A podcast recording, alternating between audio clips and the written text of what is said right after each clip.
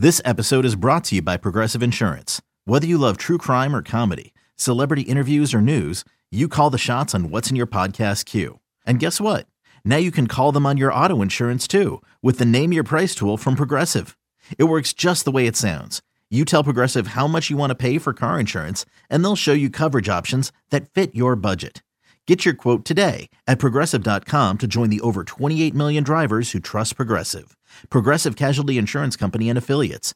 Price and coverage match limited by state law. Knowing how to speak and understand a new language can be an invaluable tool when traveling, meeting new friends, or just even to master a new skill. But it's not always simple when you're bogged down by textbooks and structure classes. That's why so many people trust Rosetta Stone. Rosetta Stone is the most trusted language learning program, available on desktop or as an app. It truly immerses you in the language you want to learn, like Spanish, French, Italian, Chinese, and more. You won't just be studying English translations. The Rosetta Stone intuitive process helps you pick up a language naturally, first with words, then phrases, then sentences. Don't put off learning that language. There's no better time than right now to get started. For a very limited time, listeners can get Rosetta Stone's lifetime membership for 50% off. Visit rosettastone.com slash rs10. That's 50% off unlimited access to 25 language courses for the rest of your life. Redeem your 50% off at rosettastone.com slash rs10 today. Support for this podcast comes from Frito Lay and the 2023 Snack Bracket Championship. The Frito Lay Snack Challenge is underway, and fans are voting on their favorite snacks to crown champion. We're talking about prime time matchups between the best 64 snacks in the land. Will Ruffles Ridges reign supreme? Can Doritos defend their dynasty? Or will Smart Food use their smarts for a surprise upset? Only you can decide. Get in on all the action for a chance to win up to $1,000 or a year's worth of snacks. Let your snacks be heard. Just go to fritolaysnacket.sbnation.com to vote and enter for a chance to win. No purchase necessary. Sweepstakes ends April 3rd, 2023. Void where prohibited. Year's worth of snacks awarded in the form of 52 coupons, each good for one bag of chips. See official rules at fritolaysnacket.sbnation.com.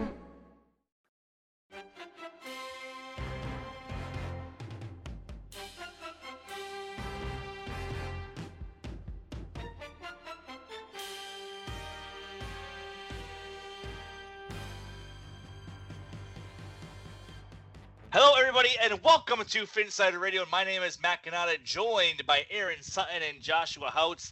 The Miami Dolphins coming off a 27-24 victory over the New England Patriots, whose dynasty may be coming to a close a little earlier than we all thought. The Patriots limping into the wild card round. They'll take on Ryan Tannehill and the Tennessee Titans this coming weekend as they look to advance to the divisional round and then, of course, the conference championship and the Super Bowl. But this is a Dolphins podcast, so who cares about the Patriots?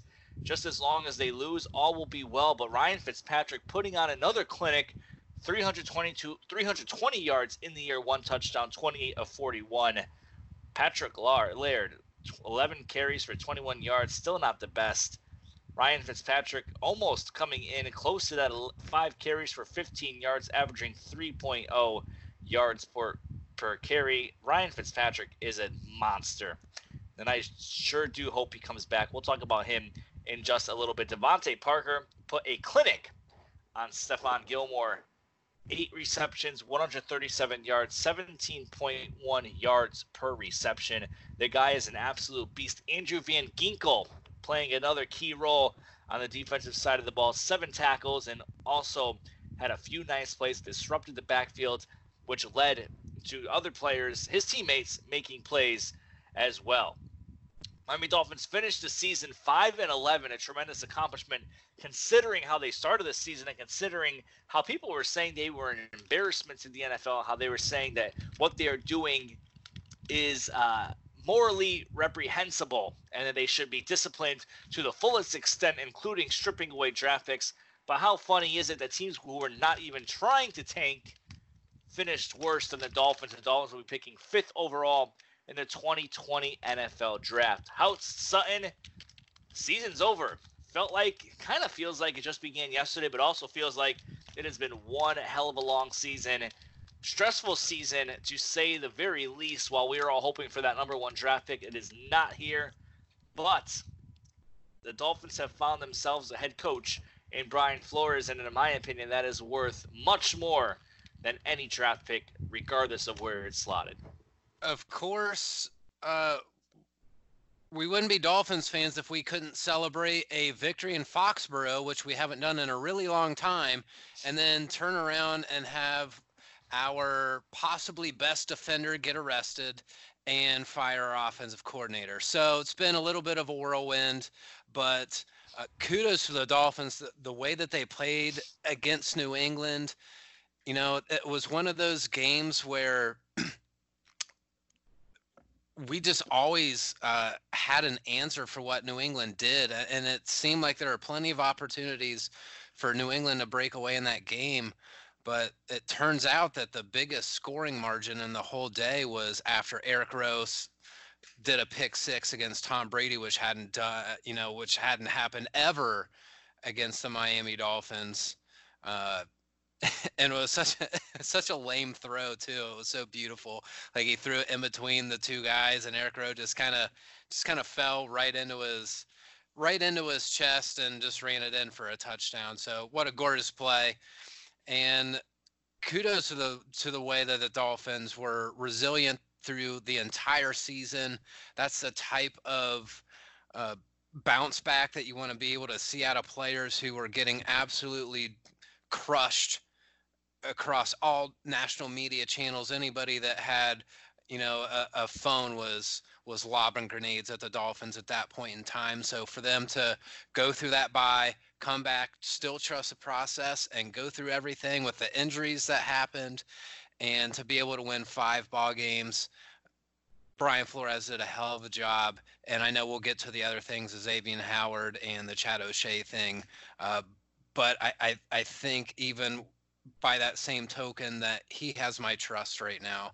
So uh, five wins for Brian Flores going into the 2020 NFL draft. I like where we're standing. Are you talking about with that interception, in future Miami Dolphin Tom Brady? Oh my God, no! Are we gonna go there again?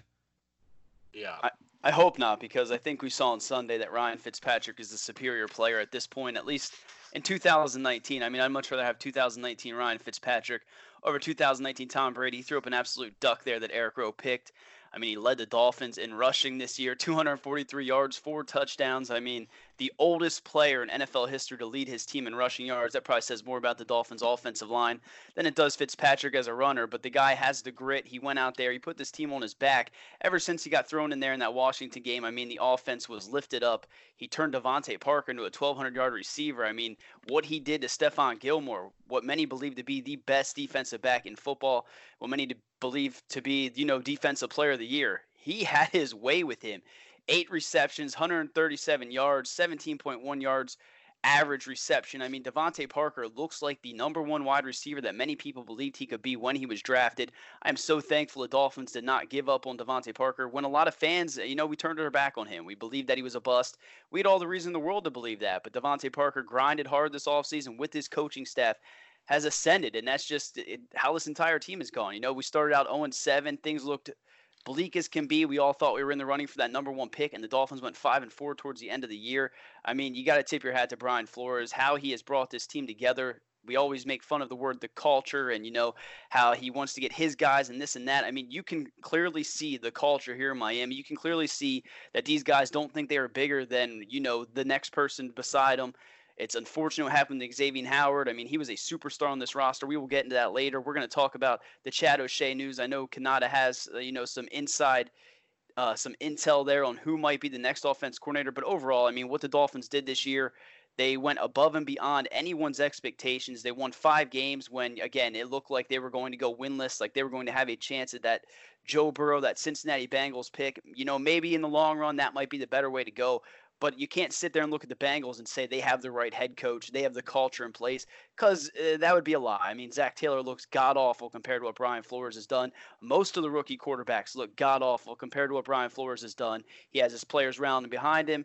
You know, he, he is the coach that we've all believed that we needed since Don Shula, you know, left. You know, sure there was Jimmy Johnson, Wannstedt, a couple guys here and there, but I feel best right now saying that I think Brian Flores has his team headed in the right direction. And then we're heading into the most important offseason in franchise history. So I love that win. I know that some people were mixed on it because during the game you thought maybe it'd impact that num- that that fifth overall pick.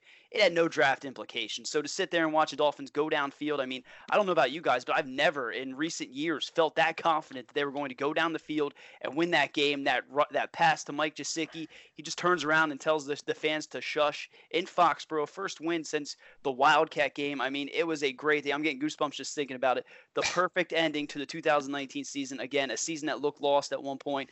The Dolphins are heading in the right direction, and everyone should feel happy about that. Well, think about how truly crazy this is. I mean, the Dolphins were a lot of sports books closed at 17 and a half point underdogs. And to win that game straight up, that's one of the biggest betting upsets we've seen in recent history. If you remember Buffalo beating Minnesota last year on the road, uh, that was another one. But you know, if you bet a hundred bucks on the Dolphins to win this Sunday, you could have won up to a thousand bucks in return. So, you know, it, it was one of those games where you expect the Patriots at that time of the year to be playing their best football. They're at their home stadium and they kind of came out and were flat and yeah, they came and and did a typical Patriots sort of thing to us and score at the you know with four minutes left in the fourth quarter but then we answered that drive with a 13 play 75 yard three minute and 29 second drive to win the game. I mean that is it, it does have a little bit of a wildcat feeling to me just in the sense that we caught them with their pants down and we rarely ever see the Patriots in that type of situation. Houtz, like you said, I I did not think there was any moment in that game where the Dolphins did not have a chance. I just felt like they were going toe to toe and even doing better than them in, some phases of the game. And Tom Brady does not look like the same Tom Brady anymore. No, he doesn't. Here, here's what I'll admit. After we ran the fake after that didn't transpire, that's when I was like, okay, we're already pretty deep into our well of tricks. We've already ran all yes. these fourth down plays and fake punts and fake field goals and stuff. The Patriots have to be ready for that. We just ran out of stuff. So after that, I was kind of like, well, here we go. Here's, you know, New England's going to kick it into six, six gear and and kick our butt. But after that, the the defense made a stop and every time the Patriots had like two or three plays of momentum, we would have a stop there. And that, you know, it was just one of those games where the Patriots just never really got anything going, and we're just never used to seeing that. Today's episode is brought to you by Cars.com.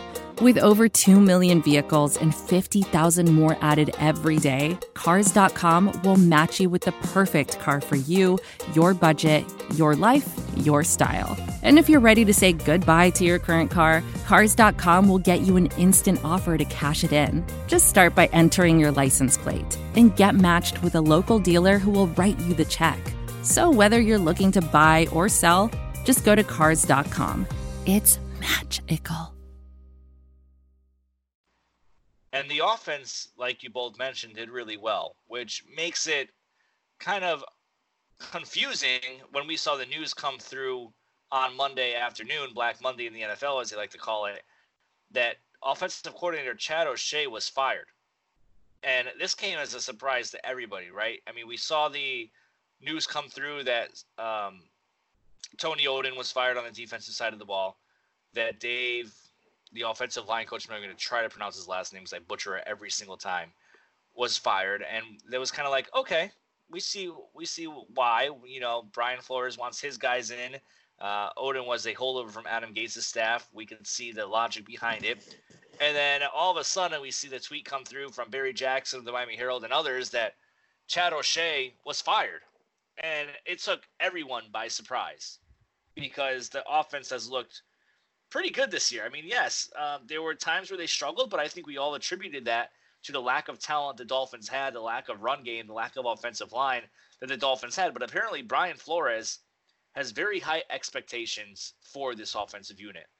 Yeah, I think that's what's crazy to me. I mean, I don't know how you guys felt, but Chad O'Shea was a guy that, you know, he had this offense turned around. And when you look at it statistically at the end of the season, they still ranked 27th in the league. So clearly, Brian Flores, you know, we make jokes about Adam Gase and what he did and how he kind of hitched his wagon to some of those friends or assistants that he had. I mean, that guy.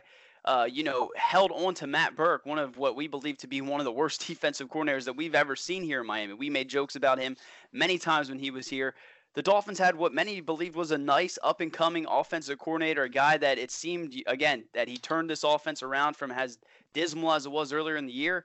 He got rid of him, and just that like that. I mean, you see some teams around the league, you know, they're hesitant to even get rid of some of their head coaches right now, uh, with a little bit of uncertainty there. Brian Flores at his press conference, you know, he kind of downplayed it and said they have to evaluate everyone. He's even evaluating himself. You mentioned how he should have thrown some more red flags.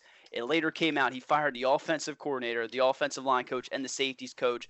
You got to take your hat to Brian Flores. And I know a lot of people were up in arms because a lot of us, again, like myself, thought Chad O'Shea was a promising young offensive coordinator. And maybe he's going to go and go back to New England. Maybe he'll follow Josh McDaniels wherever he goes. But at the end of the day, he thought that this offense could have done a lot better than being 27th ranked in the league. He felt like that was an Achilles heel. And you got to take your hat to Brian Flores. He's done enough throughout this year that we should all, you know, trust the process and trust what Brian Flores is doing. I'm not sure who the next guy up is. I think you might have some idea there, Cannata, but I'm excited for the future of the Miami Dolphins. And if Brian Flores says, you know what, Chad O'Shea, you're just not the guy, I'm sorry, we have to move on, I fully support that move, no matter how I felt prior to today. Yeah, it's kind of tough.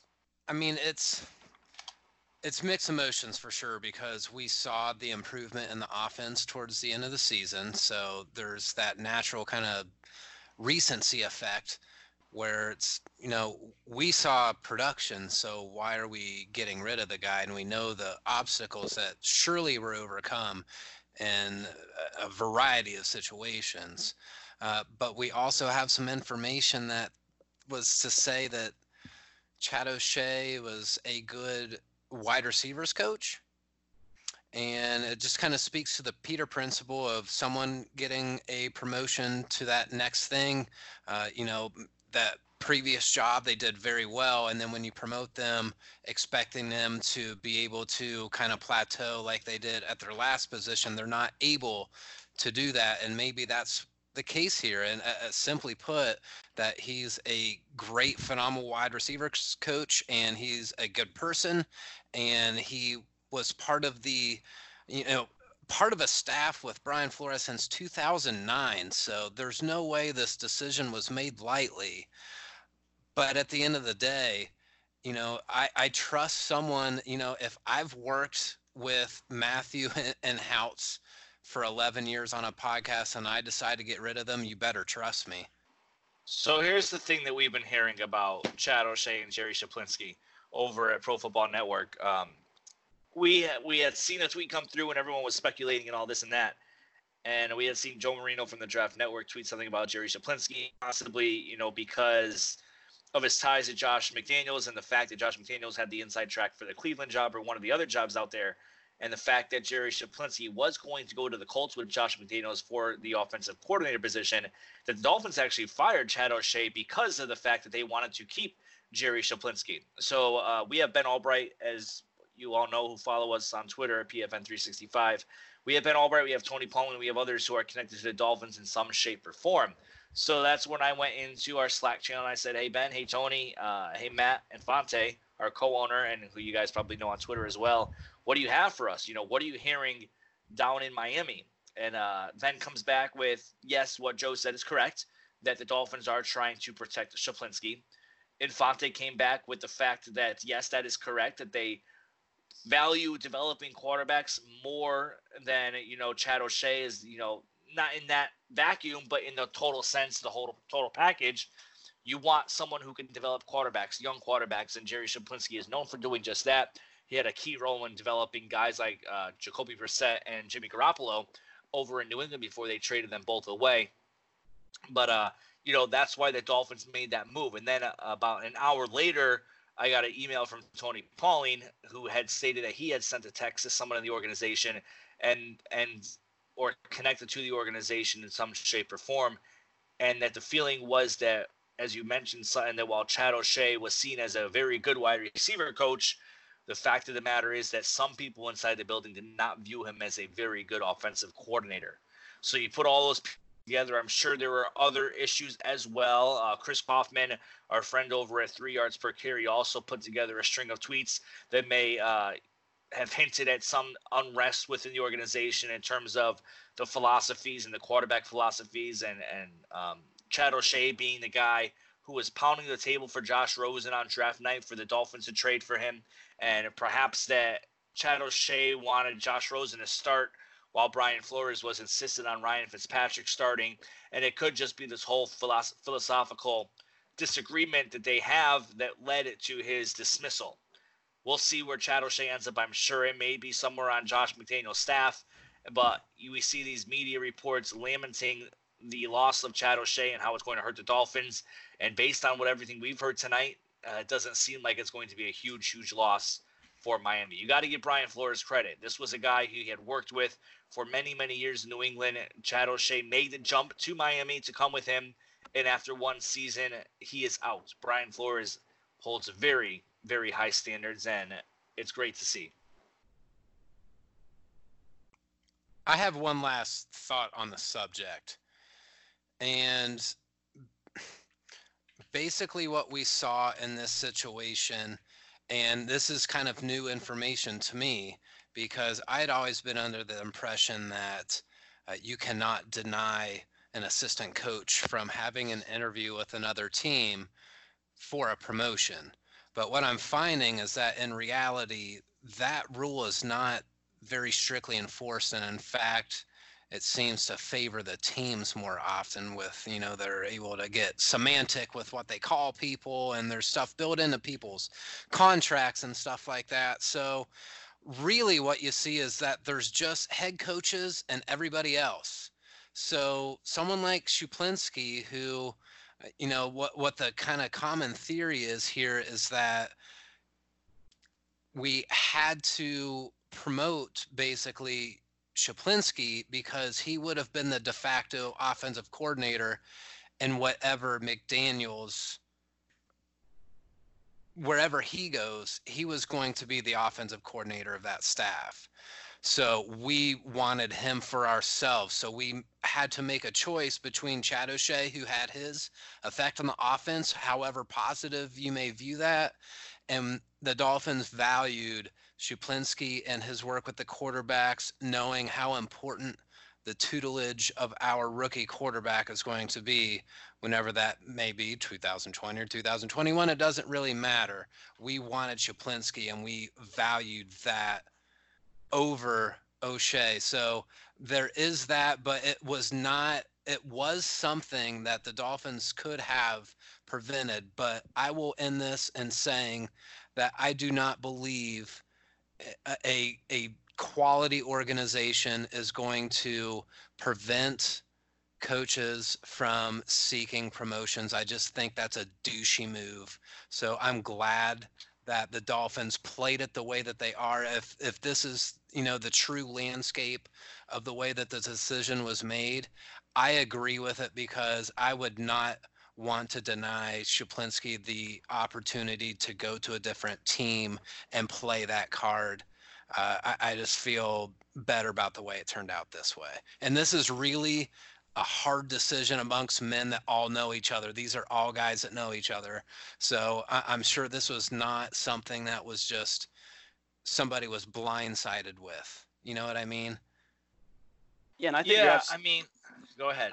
I, ju- I think you're absolutely right with the way that it was handled because I mean, you mentioned it. These guys are friends. You know, they've been together for what 11 years. They they've you know, they, they built this bond, this chemistry together, and you're absolutely right. You know, they could have blocked Schuplinski from getting an offense coordinator position. They decided against that. They decided that, you know, he's more valuable to this organization. He's the future offense coordinator. He's the guy that's going to, you know, help get that rookie quarterback to the next level over what Chad O'Shea did this year. And we don't sit there. We don't know exactly what Chad O'Shea had his hands on.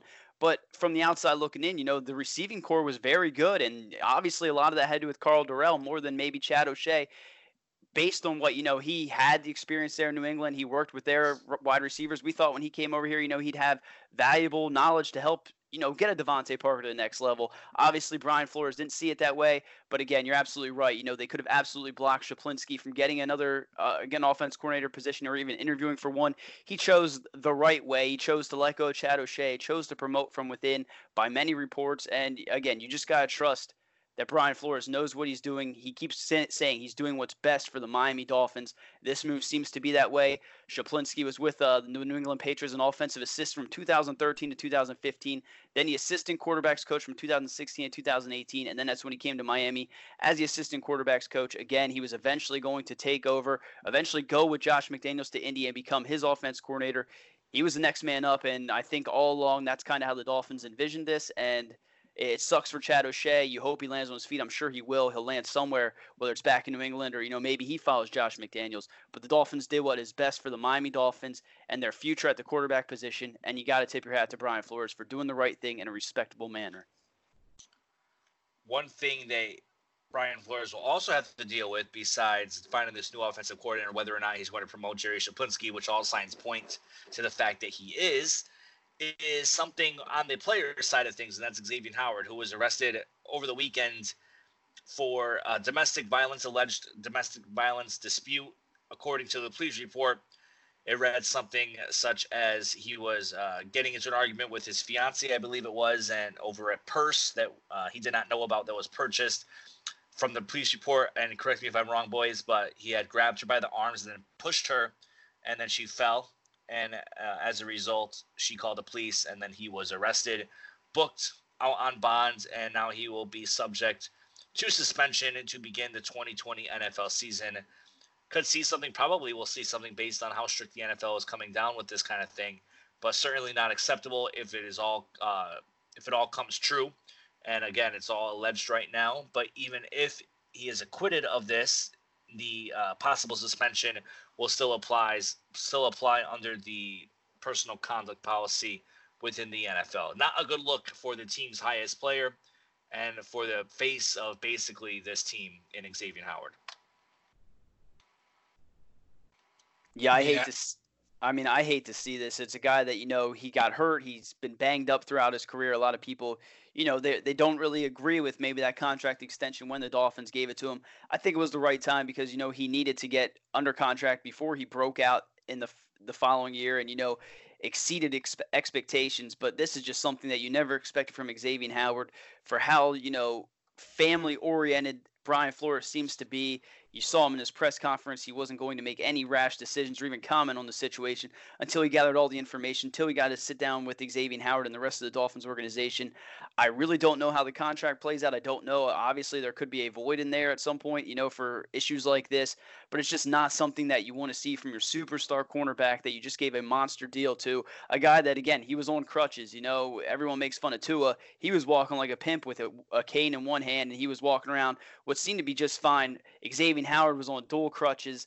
You know, so aside from the knee and the concerns there, I mean, what he did off the field, you never want a player, you never want anyone to lay their hands on a woman for to be your star player, you know, battling through this knee injury on injured reserve, you know, in hopes of, you know, being ready for 2020. This is not the type of this is not the type of player that Brian Flores on the surface seems to want in the Dolphins organization. It'll be very interesting to see, you know, how how great he views, you know, Xavien Howard's skill set compared to this issue. And you know, it's it is Xavien Howard's first incident. We don't know all the details. Things are going to continue to unravel, but it's something you hate to see from your shutdown corner. And I I don't I, I don't wish to be Brian Flores to have to make that decision because again, Xavien Howard is one of the best defensive backs in football. Yeah, just all around unfortunate situation and I, I won't speculate because I wasn't there. I don't know what happened that night. Just hope that there's some type of uh, positive outcome to this event. That will be a question for the Dolphins to address as we head into the 2020 offseason, which brings us to our next and final point for this edition of Phinsider Radio, and that is what will the Dolphins do in free agency in the NFL draft? Chris Grier in a season ending press conference along with Brian Flores, said that with the money that they are going to use in free agency, they're going to be smart, they're going to be judicial, they're going to make sure that the players they get are the right fit for this team, and they are not going to go crazy spending crazy money if they don't have to. Uh, I think we're going to see a different approach to free agency a calculated approach to free agency, uh, an approach where we now know what kind of players Brian Flores wants on this team. Obviously, you need to be versatile. You need to have the durability to last and to play through injuries and to be a tough, you know, player on that field, on and off the field, and to be a leader and to be smart football player. You need to have a high football IQ to play in Miami under Brian Flores. So, you know, you could start crossing off people right right away. You need to have a clean record probably off the field, although they have been known to give second chances. But those seem more like the uh, low low risk, high reward type situations where you're signing a guy off off the waivers or signing him as a free agent to a very low contract. Look at a guy like Preston Williams, for example. I don't think they're going to be throwing a ton of money to guys in free agency who have proven to have off the field uh, rap sheets and poor records off the field. So we will have an idea of what to expect, but it is still also unpredictable in terms of how it's all going to play out. Dolphins need a lot of help offensive line, defensive line, secondary, running back position. I think uh, think they're set at quarterback until the draft. I think they're set at wide receiver. I think they're set at tight end. But everything else after that is pretty much all on the table. And then, of course, the NFL draft picking fifth. And then we have the 18th pick from the Steelers. And then we'll see what the Houston Texans pick shakes out. We'll have three first round picks. Could one of those picks at number five be the chosen one? Tua Tagovailoa. What do you boys think? Okay, let's just stick with Tua right now. And I know you've said a thing or two about Tua recently, especially in the Pro Football Network mock draft. So yeah. I will I'm going to throw this both to you guys right now. I'm going to throw out some betting odds to you. Throw okay? it. And uh, keep in mind these are unfortunately bets are going to close at eight o'clock in the morning tomorrow morning, but here's the way Vegas is looking at this, which is kind of interesting. So here's a question How many quarterbacks are selected before Tua in the 2020 draft? Over under two and a half. So the over two and a half is minus 105 and under two and a half is one minus 135. So that means that the under two and a half is a favorite right now but it's still a relative coin flip right now to Vegas whether there will be two or three quarterbacks drafted before Tua. So, if you are thinking Tua is a Miami Dolphin, are you going to go ahead and throw some dollars on this most delicious wager? That's tough because we don't know. No one knows how Tua's medicals are going to check out. We don't even know he's going to declare for the NFL draft yet. So that's a. I would probably throw a few dollars on it if betting was legal in Connecticut. But uh, I'm not breaking the bank for that. There, there's actually a prop on whether Tua's in the 2021 draft, and it's plus four, plus 400 for yes, minus 600 for no. So that means uh, overwhelming favorite for no, which means that he would be entering this draft. Uh, yeah. But again, this is completely all conjecture based on what Vegas is saying right now. Yeah, yeah I think so I, I think Go I'm ahead. going with the under. I mean, Joe Burrow's going number one overall. I think maybe you know Justin Herbert might get drafted before him. You know, maybe, but I think that Tua should absolutely probably go before um, you know, b- before Jordan Love, correct? So for me, okay, I think so. Yeah, so let's just let's go down that road. If Joe Burrow, let's just say he's one, who's quarterback two before Tua, and then who would be quarterback three before Tua? Uh, I mean, for me, I think Herbert Tua and Jordan, number two, Jordan but Love? Herbert and Jordan, yeah, Herbert and Jordan Love would be the only other two, right? I mean, even if Jake Fromm comes out, you don't think he's going anywhere close to, yeah, to no. there. I mean, it, there's a lot a lot throughout the draft process, but I, I mean, I like those odds. I think if Tua declares, there's no reason why he doesn't go at least top five because you know everyone keeps reporting he is the Dolphins guy. You know he has been all along, and we know this organization. They're very tight-lipped. I, I don't truly believe that people know for certain that Tua has been this guy, but I think it was Rich Eisen reported he heard at the draft two years ago that the Dolphins were enamored by this guy. To me, as long as he checks out medically, which we know the Dolphins' history, I think he has to be that guy at five. And I think I got to ask you guys if you're on the clock, is there any way you pass on Tua?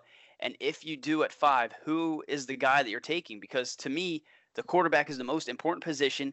They love Ryan Fitzpatrick. It is the perfect, you know, you draft Tua, you sit him out almost the entire 2020 season. You build this team the right way, and then in 2021 he comes right in with an offensive line, with a defensive line, with the receivers, with the tight ends, with a running back. I mean, they're ready to compete in 2021, assuming Tua is healthy. I mean, to me, it just makes too much sense. And it's going to be hard, you know, if Isaiah Simmons is there, Jeffrey Okudah, especially depending on what the Dolphins do with Xavien Howard, like we mentioned. You know, he's a guy that they could draft there. Derrick Brown, there's so many elite players that are going to be available at five, but to me, to me, it would be so hard to pass on Tua. And then there's the the thing that you know maybe us fans we're overhyping Tua. You know, maybe NFL personnel and the scouting departments and teams front offices, maybe they don't think he's going to be a top five player. Maybe they they see too much risk there. And you know, every year we have a guy that you sit here and you say, oh, he's going to be a top ten pick, and he falls to the later part of the first. I mean, could that be Tua? There's so much uncertainty surrounding him. But I will say this: that video that came out today with him walking with one crutch.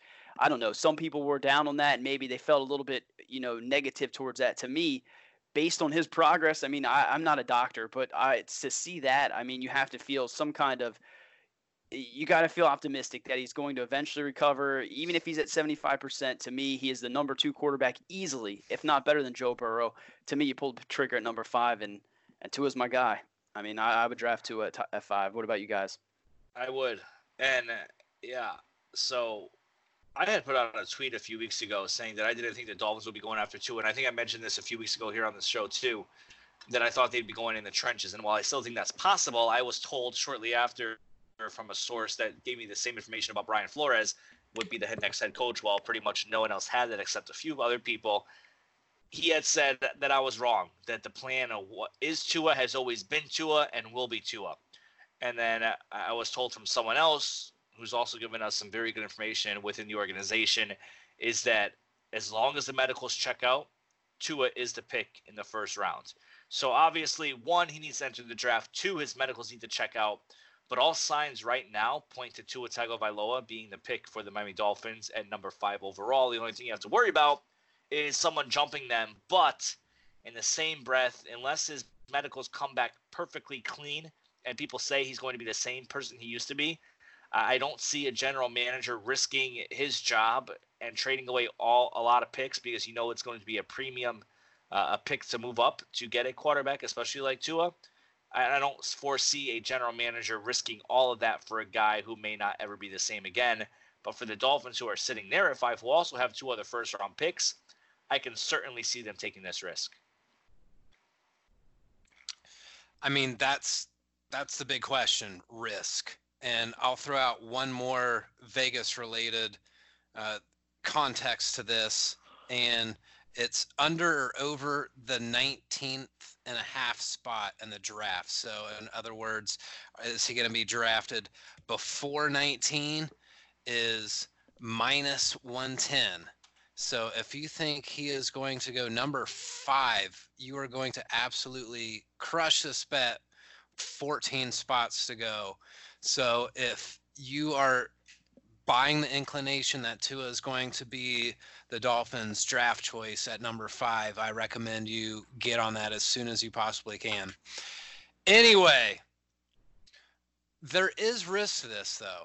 And I, I want everybody to just take a step back for a second and realize that there that this is a young man still going through a very serious healing process, which involves projection, which involves a medical staff, which doesn't involve us because I was never part of medical school at any point in my life other than watching uh, shows about it and stuff like that. So it's when you are in a position of drafting multi million dollar players with multi-million dollar expectations, then you might look at risk a little bit differently.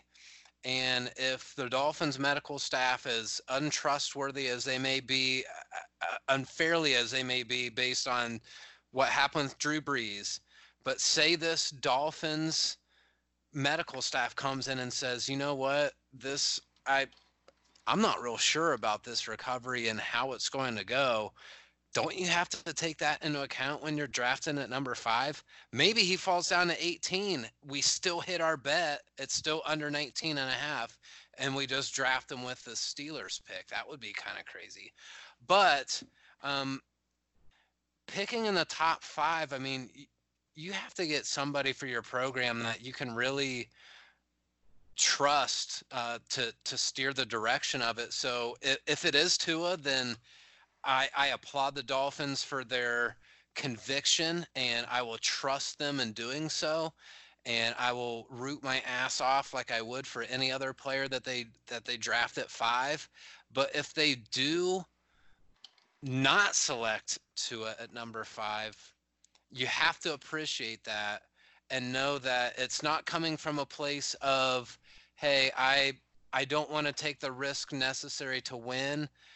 I, there's enough risk that I'm rolling the dice that we might actually blatantly lose in this type of situation. So I, I I couldn't I couldn't fault the Dolphins for passing either, to be honest with you. I would be mildly shocked if they passed. I would too, but I mean, you're right. And who's to say that the Dolphins don't draft him? And I mean, sure, some good things have happened to us this year. You know, we found our head coach. They won five of their last nine games. You know, the Dolphins are starting to trend in the right direction.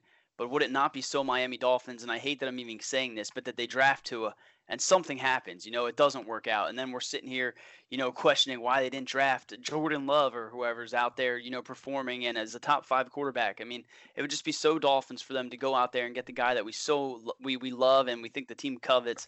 And then it's just a blow up in our face. I do think that you're right, Sutton. I think that they're going to do their due diligence.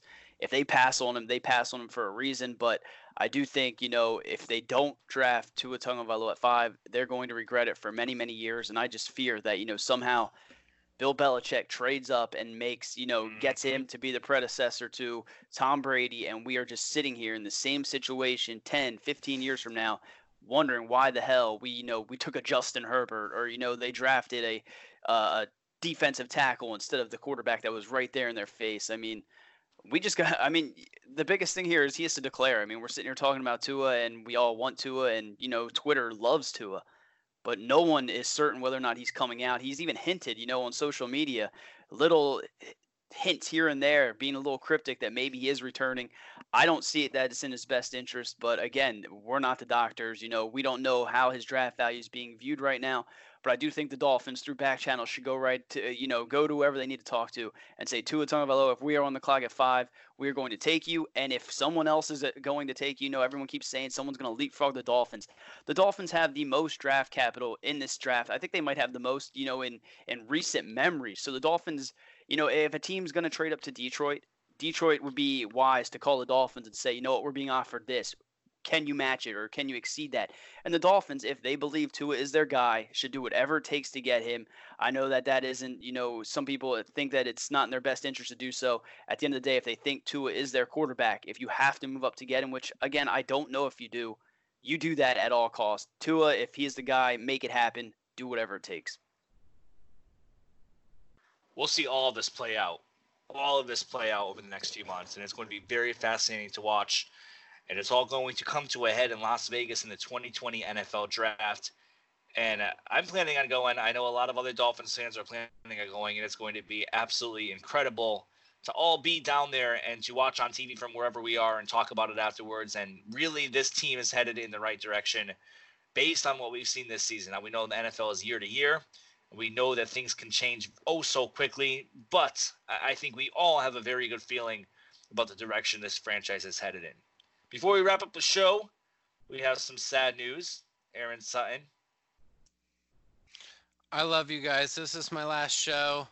And just want to thank everybody that was involved. And I can't believe we've been doing this show for what, guys, like three years?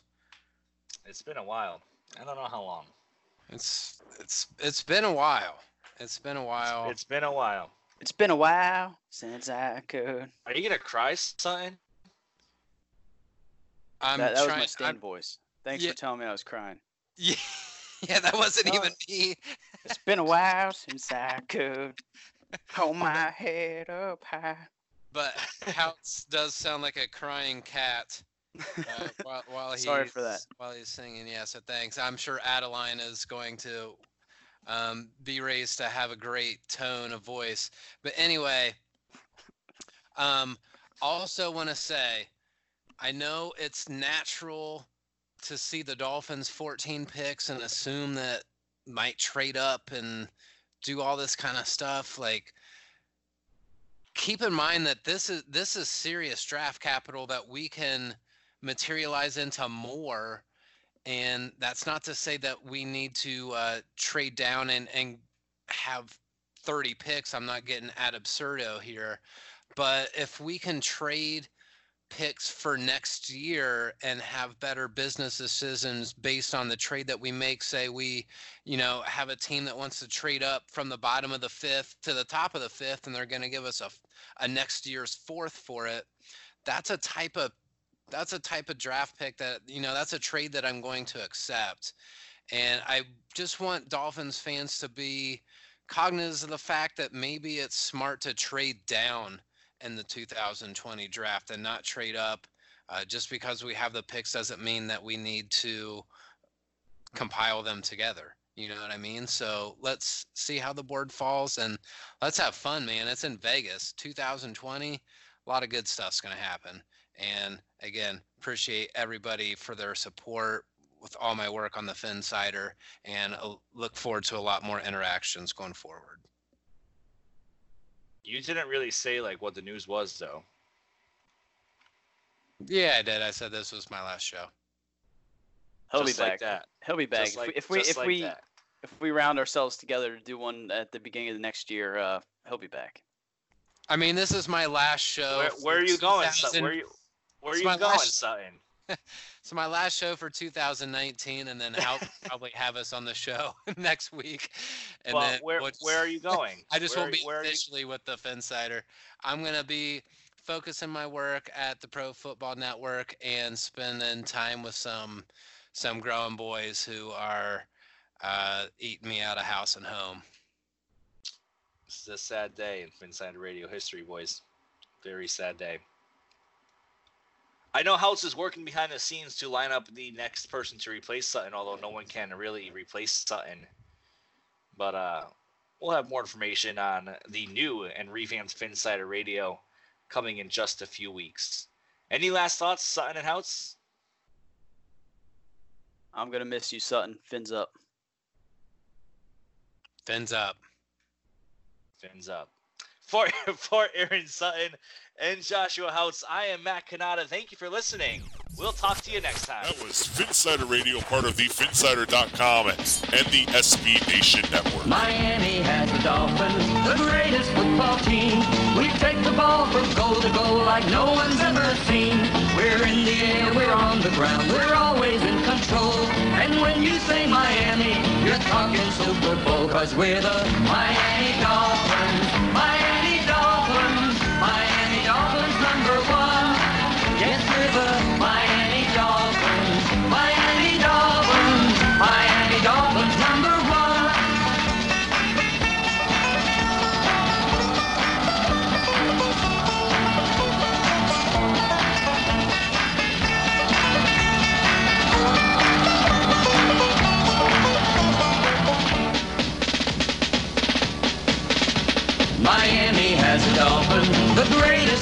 Team. We take the ball from goal to goal like no one's ever seen. We're in the air, we're on the ground, we're always in control. And when you say Miami, you're talking Super Bowl, cause we're the Miami Dolphins. Miami Dolphins, Miami Dolphins number one. Yes, we're the Miami